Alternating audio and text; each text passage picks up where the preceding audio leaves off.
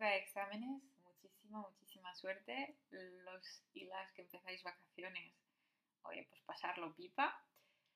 Y nada, bienvenidas y bienvenidos en un episodio más de AT Talk. Este episodio lo vamos a dedicar un poco a la resaca después de la Copa del Mundo en Qatar.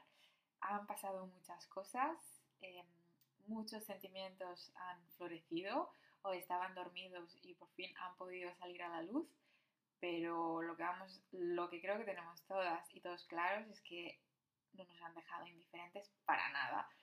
O sea, yo creo, de verdad lo pienso, que ha habido un antes y un después, que no sé lo que va a durar en el tiempo, pero que ha habido un antes y un después, lo hay en emociones, en sentimientos y especialmente en cuanto a identidad la vamos a exprimir al máximo, ¿eh? O sea, no creáis que solo va a ser un capítulo esto.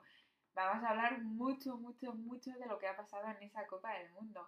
Pero hoy el episodio está completamente dedicado al partido Marruecos-España, España-Marruecos. Oye, qué partidazo, ¿eh? Y ya, mm, perdonadme, pero no voy a hablar de, lo que es el deporte en sí, de la performance, ¿no? De los jugadores o de lo que pasó dentro del del campo. Lo que más me interesa es lo que pasó fuera del campo. Previa, esos días antes del partido, ese nerviosismo. Yo personalmente fue, un momento gracioso de, incertidumbre, de no mojarse mucho, ¿no? Porque recuerdo el día antes de, hostia, ¿a quién vas a apoyar? Pues yo fui una de las personas que lo tuvo muy claro. O sea, yo desde el inicio dije, ah, yo voy a apoyar a Marruecos es mi momento. Les voy a apoyar. Eh, pero también tenía muy claro que seguramente si me hubiera encontrado mirando el partido en, Marruecos, hubiera tenido un sentimiento de, querer apoyar a España, ¿no? Em, no lo sé, lo tengo que revivir pero en Marruecos, pero seguramente creo que me sentiría así. pero lo que estaba clarísimo yo iba a muerte con Marruecos porque pensaba que, Marruecos, bueno, lo creía, que Marruecos se lo merecía, que nos lo merecíamos como, como hijos de inmigrantes y que era nuestro momento, ¿no? Y es el momento, ahí es el sentimiento que, he visto que hemos tenido la mayoría. Pues eso, la, la previa, eso, eh, bastante tranquilita, así que dejé muy claro a quién apoyaba. En un ambiente personal o laboral bueno, pues ambas partes eran bastante prudentes, ¿no? Eh, nadie se quería mojar mucho, todo era muy cordial, todo muy bueno, pues que gane el mejor y, ya está. pero seguramente a puerta cerrada, pues unos rajando de los otros y los otros rajando de unos, ¿no? Esto no dudo mucho que cambie. Pues nada, em, como era un partido que iba a ser muy especial, que lo era, que teníamos un poco el corazón dividido, que la mayoría se sintió con, esas ganas ¿no? de, publicar en las redes sociales cómo se iba a sentir. Em, algunos comentaban lo del corazón dividido y otros dejaban muy claro su postura respecto, respecto a quién querían que, ganara. ¿no? Y, y así fue. Y como me gusta exprimir al máximo este tipo de eventos, bueno, pues en las stories de, de Talk fue bastante movidito porque quise saber un poco más sobre, sobre nuestra postura, sobre cómo nos estábamos sintiendo. Y oye, vaya, vaya resultados y vaya respuestas, ¿eh? Bueno, os pregunté la, la pregunta típica, que de hecho me hizo mucha gracia porque a inicio de año, cuando traía invitados al, al podcast, siempre cerraba preguntándoles, oye, si juega España contra Marruecos, ¿tú con quién irías, no? Y, y las respuestas eran bastante ambiguas, de bueno, eh, iría con Marruecos, pero es verdad que, que con España también, pero vamos, que, esto cambió mucho ¿eh? en este partido. Bueno, volvamos a lo nuestro. Os pregunté en las stories que a quién ibais a apoyar esa misma noche y un 83% contestó que apoyaría a Marruecos. Oye, muy fuerte, ¿eh? A España la apoyaba el 3%, eh, otro 3% se negaba a elegir y un 11% comentaba que, pues, que gane el mejor. Pero vaya, mayoría aplastantísima sobre las personas que iban a apoyar a Marruecos. Y como me quedé con las ganas de saber los motivos, pues era nuestro momento, ¿no? De preguntar. Y la mayoría de respuestas iban, eran lo mismo, básicamente. Os leo tres para que sepáis de qué hablamos. La primera persona nos comenta que, pues porque nunca me dejan sentirme española, lo intentamos pero nunca lo seremos. La siguiente dice, porque se nos consideró marroquíes y así nos han hecho sentir siempre, y porque siempre será nuestro origen. Y por último, otra persona comentó, como bien dijo Morat, mi país es Marruecos porque en ningún lado me han querido ver español. Flipa, ¿eh? O sea, perdonarme, pero estas respuestas son muy fuertes, son de una gran magnitud. Florecen emociones o sentimientos reprimidos que están ahí, que, que hemos asumido que van a ser así siempre y por lo tanto raramente hablamos de ellos porque mm, yo estoy sorprendida, básicamente porque en el podcast durante el año sí que hemos hecho preguntas de este tipo, encuestas de este tipo, y, mm, y no se notaba tanta fragmentación. Eran respuestas, pues, eh, cordiales, digamos. Ahora, con este nuevo punto de vista, ya las veo como cordiales. Ya las veo como respuestas de, bueno, tengo que hacerlo, ¿no? Eh, porque tiene que ser así pero realmente se pensaba o no, ahí me surge la duda.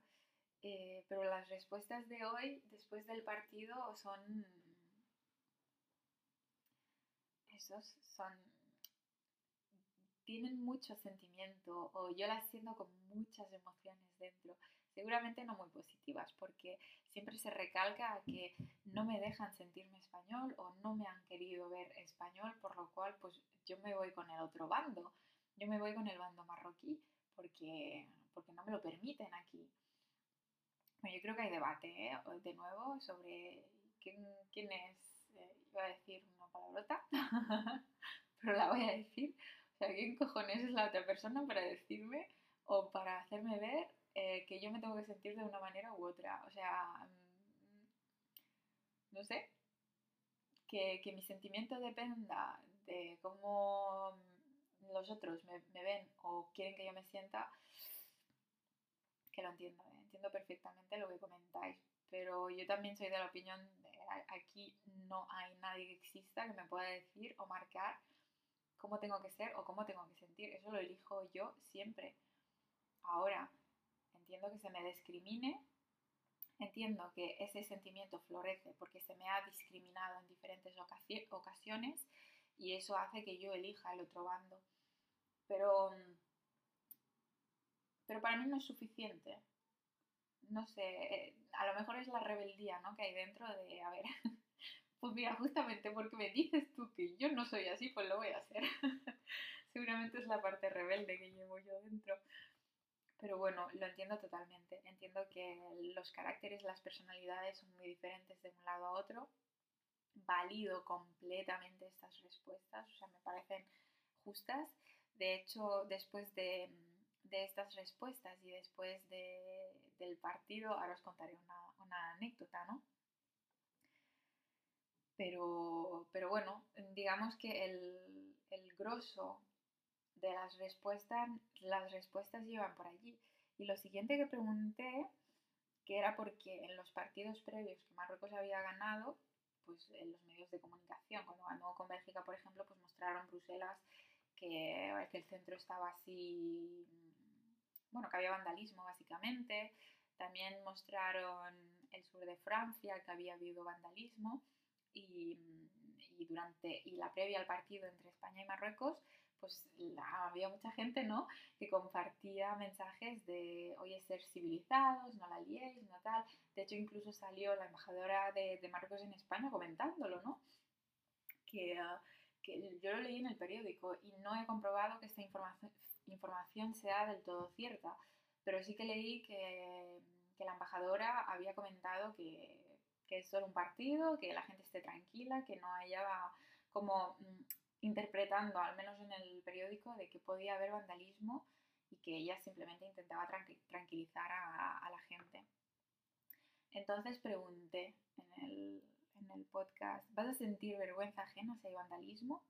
Y el 44% dijo que sí, el 22% dijo que no, el 23% dijo intento que no, pero me preocupa, y el 10% dijo, claro, luego nos critican los de aquí. Entonces, aquí otra vez, pues mayoría un poco absoluta de personas que, que, es algo que les va a preocupar, que van a sentir vergüenza ajena si se lía o se deja de liar. Y además, no solo eso, sino que les preocupa cómo quedará su imagen o posición, entiendo, entre sus personas más, más cercanas, ¿no? Esto es como el Shemtubia o la, o la sí, uh, ¿no? Que esto se suele decir. Y, y, vemos que sí, que hay un, bueno, hay un sentimiento de, de mierda, que si otro rompe o otro la lía, eh, yo me voy a sentir avergonzada por la situación o, avergonzado, ¿eh? aquí no, no, hay diferencia de género. Pero como estoy hablando yo que soy chica, pues tengo tendencia a hablar en femenino, lo cual creo que es normal y obvio. Pero sí, o sea, pasamos de yo voy con Marruecos a muerte, de una mayoría también aplastante, a otra mayoría aplastante de espero que no la líen, espero que lo hagan bien, espero que no, porque luego nos van a decir, nos van a hablar, nos van a tal. Y los listos y las listas verán que hay como una especie de, enlace entre el primer sentimiento y este segundo. El primer sentimiento de a mí nunca me han dejado ser español y el segundo de si la lían luego me van a criticar a mí. Y, o sea, siempre estamos a despensas de lo que va a hacer la otra persona o, o el otro. Y algunos me llamaréis loca, pero yo ya hablé en otro podcast del sentimiento de inferioridad que tenemos, que no es nuestro, que es heredado de nuestros padres, pero que ha llegado el momento y no hemos hecho el clic de, oye, que acabo de heredar ese sentimiento, esa emoción y a lo mejor me tengo que desprender de ella porque no es del todo cierta. En la época en que ellos podían haber sentido esto, tendrían sus razones y los tienen porque hay una historia detrás de colonialismo donde los franceses, eh, españoles, portugueses que habían conquistado Marruecos pues estaban en una situación superior eh, intelectualmente barra financieramente barra lo que queráis respecto al resto y ese sentimiento sigue es un sentimiento que está que ha estado muy presente que, que ha seguido hasta nuestros padres que nosotros estamos rompiendo con ello pero que hay que hacer el esfuerzo de romper con ellos, si no, no se hace. Personalmente y honestamente no me esperaba, cuando pregunté lo del vandalismo, no me esperaba esta respuesta. O sea, de verdad me esperaba un, y a mí que me cuentas, yo que tengo que ver con que el vecino rompa o deje de romper, eh, yo ahí no tengo nada que ver, ¿no? O sea, yo soy yo y me enganito es enganito. Pero bueno, existe realmente esta, esta emoción y hay que hablar de ella, hay que hablar de ella porque, bueno, las cosas no cambian. De verdad, si no escuchasteis el, episodio del sentimiento de inferioridad, hacerlo. Eh, lo vuelvo a comentar también por aquí. Pienso que pienso que existe. O sea, es que cada vez se me corrobora más que es un sentimiento que existe. Pero también soy consciente de que tenemos muchas emociones, muchos sentimientos heredados de los cuales, bueno, pues es normal que no tomemos conciencia porque no nos los hemos cuestionado en ningún momento. Pero es el momento, ¿no? Esto es, eh, es, como tener un amigo que, o una amiga que te da otro punto de vista. Pues aquí tenéis el mío y, pensarlo. Yo creo que estará muy bien pensar, pensar en ello. Pues bueno, em, el partido fue como fue muy bien, muy orgullosos hemos estado. Eh, yo, he tenido una anécdota muy graciosa, es que estaba mirando el partido pues, eh, con mis padres en casa. Y, y, nuestro blog, bueno, nuestro edificio, pues somos los únicos marroquíes. Y, y bueno, el partido fue como fue, casi se nos para el corazón en diferentes ocasiones. Y, y lo que pasó es que, bueno, llegamos a los penaltis y cuando empezó, creo que, no sé, creo que empezó Ziyech, ¿no? Con el primer penalti y lo marcó. Pues claro, yo salté de mi sitio, empecé a aplaudir, a gritar y tal. Y mi madre me decía, pero baja la voz. yo en el primer gol pues no le di mucha importancia. Total, que en el segundo creo que, no sé quién lo tiró de, la selección española que dio al palo, también me alegré. Y al segundo, creo que fue Sabiri, que marcó y fue gol y también me puse a gritar. Y en el siguiente, bueno, pues el de la selección española, que no me acuerdo quién es tampoco, le dio al. la paró el, el portero de Marruecos. Y ahí ya me puse, vamos, eufórica no, pero como estamos así con las emociones tan a flor de piel, pues también aplaudí porque el portero lo había hecho bien. Y entonces me dijo, recuerdo perfectamente que mi madre me dijo, pero no grites, habla flojito, que nos escucharán los vecinos. Y yo le dije, ¿y? Dice, ya, pero es que estamos en España, o sea, que no te escuchen los vecinos, que les vas a, sentar mal. Y, y, acto seguido fue como, ¿eh? ¿Qué me estás contando? Y no hay que me cuenta, porque se sienta mal, ¿no? Es un partido.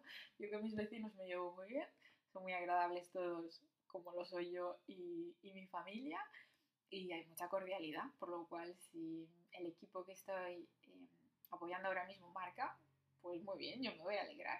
Pero ese sí, estuvo durante toda la tanda de penaltis, ella también lo disfrutó mucho, pero sí que es verdad que estaba eh, conteniendo su alegría, literalmente se estaba conteniendo, no quería gritar, mi familia tampoco es de gritar, pero no mostraba mucha emoción más que sonreír y, estar feliz, que ya es mucho, ¿eh?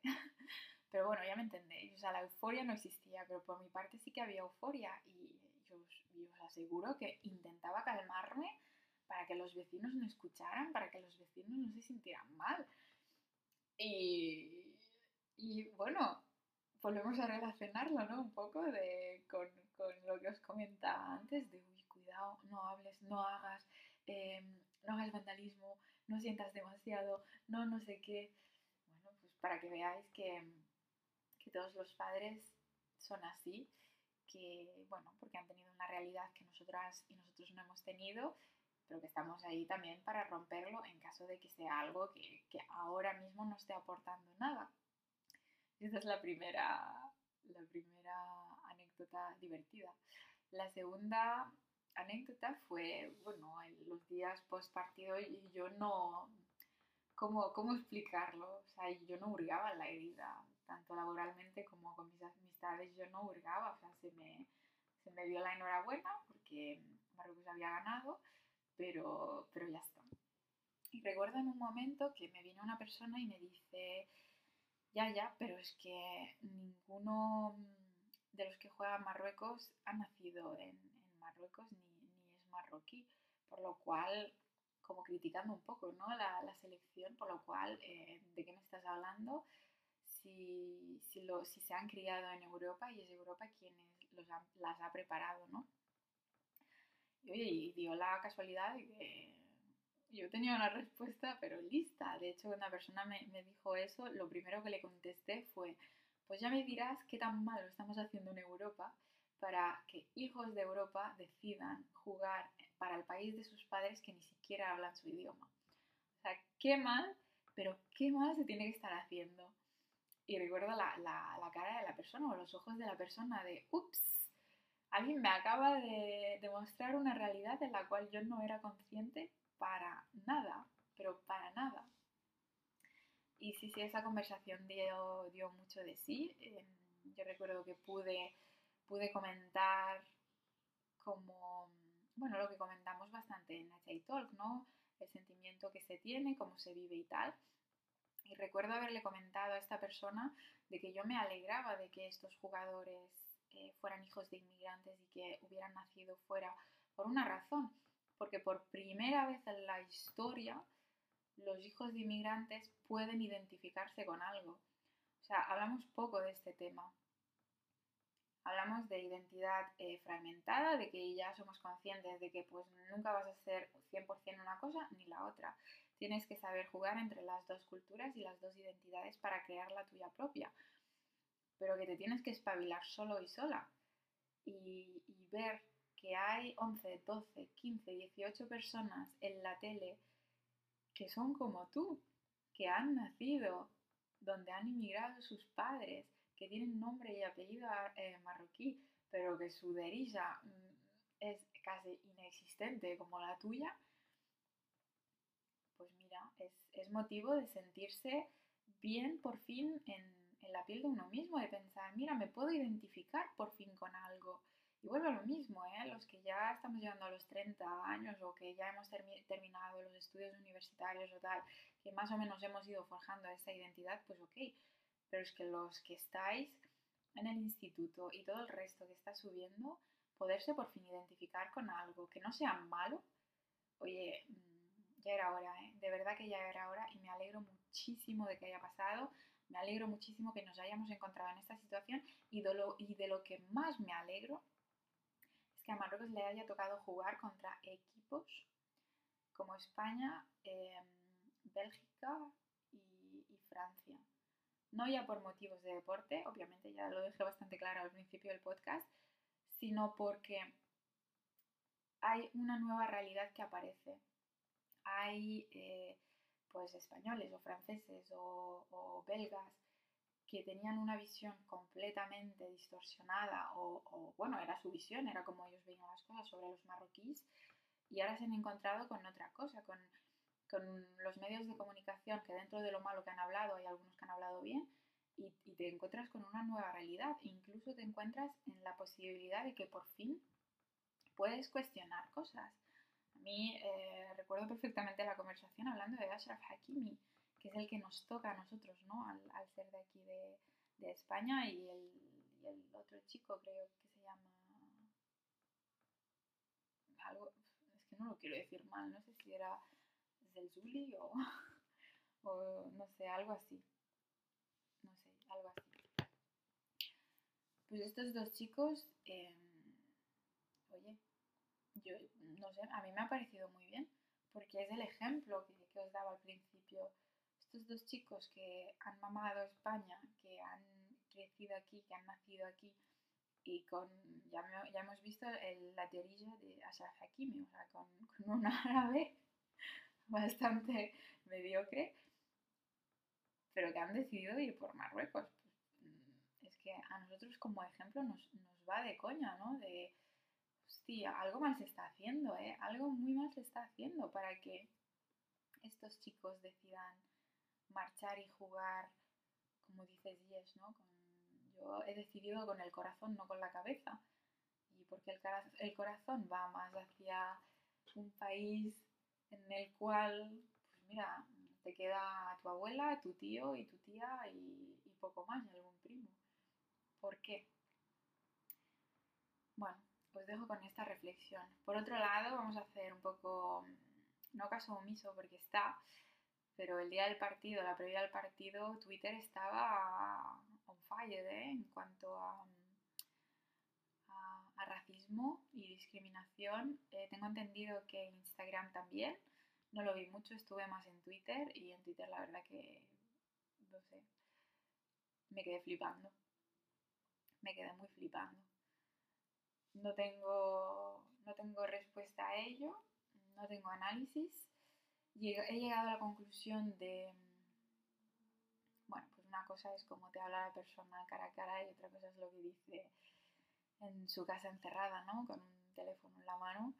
Y, sí, sí, sí, a mí también se me abrieron los ojos un poquito, ¿no? He sido muy happy flower siempre, pero sí, se me han abierto un poco los ojitos de, que la realidad no es tan bonita como he pensado que lo era. Y es verdad que, que tengo amigos españoles y en ningún momento he sentido discriminación, pero cero, cero, cero también a lo mejor hay que relativizar, ¿no? Y pensar que, lo que hemos visto en redes sociales em, no debe ser representativo de la realidad. No lo sé. Es que no, no lo sé para eso y creo que necesito debatir con alguno de vosotros para ver a qué conclusión llegamos. Pero de momento no, no tengo ninguna. Estoy aún dándole vueltas, observando a ver qué está pasando. Eh, no lo sé. No lo sé si es un sentimiento compartido por parte de todos, incluso nuestras amistades que tan cercanas son a nosotros. No lo sé. Pero bueno, mm, se sabrá pronto. Todo se sabe, si todo acaba saliendo. Y ahí pues veremos en qué posición, en qué posición estamos realmente. Oye, yo que me alegro de, hacer este capítulo, tenía muchísimas ganas de hablaros de este tema. Me pareció un tema absolutamente a tratar, de hecho es muy a Talk el, el partido ese y, y, es muy nosotros, por fin, eso, por fin, eh, no sé. También veo que nos hemos encontrado un poco en la tesitura de tener que decidir, ¿no? Decides mamá, decides papá, ¿no? ¿Sabes? y muchas veces no hace falta decidir, pero sí, estoy de acuerdo con vosotros que en un partido o vas con uno o vas con el otro. He visto muy poca gente que, que mira un partido y, y, le da igual quién, quién gane. Bueno, sí, obviamente, cuando no conoces ni el uno ni el otro. Pero sí, sí ha sido una experiencia súper, súper guay. Eh, haremos más capítulos y episodios sobre, sobre este tema porque ha dado muchísimo de qué hablar. Y nada, oye, em, cuando lo escuchéis decirme, decirme qué opináis de esta parte de racismo, que yo no, que ya habéis visto que yo no he llegado a la conclusión, y también comentarme respecto a todo lo que, lo que he dicho, si, si también pensáis que ha sido así o, o, yo me estoy haciendo una peli o qué. Pero en todo caso me alegro muchísimo de, de hablar con vosotros, vosotros y vosotras y vosotres. y hasta muy prontito.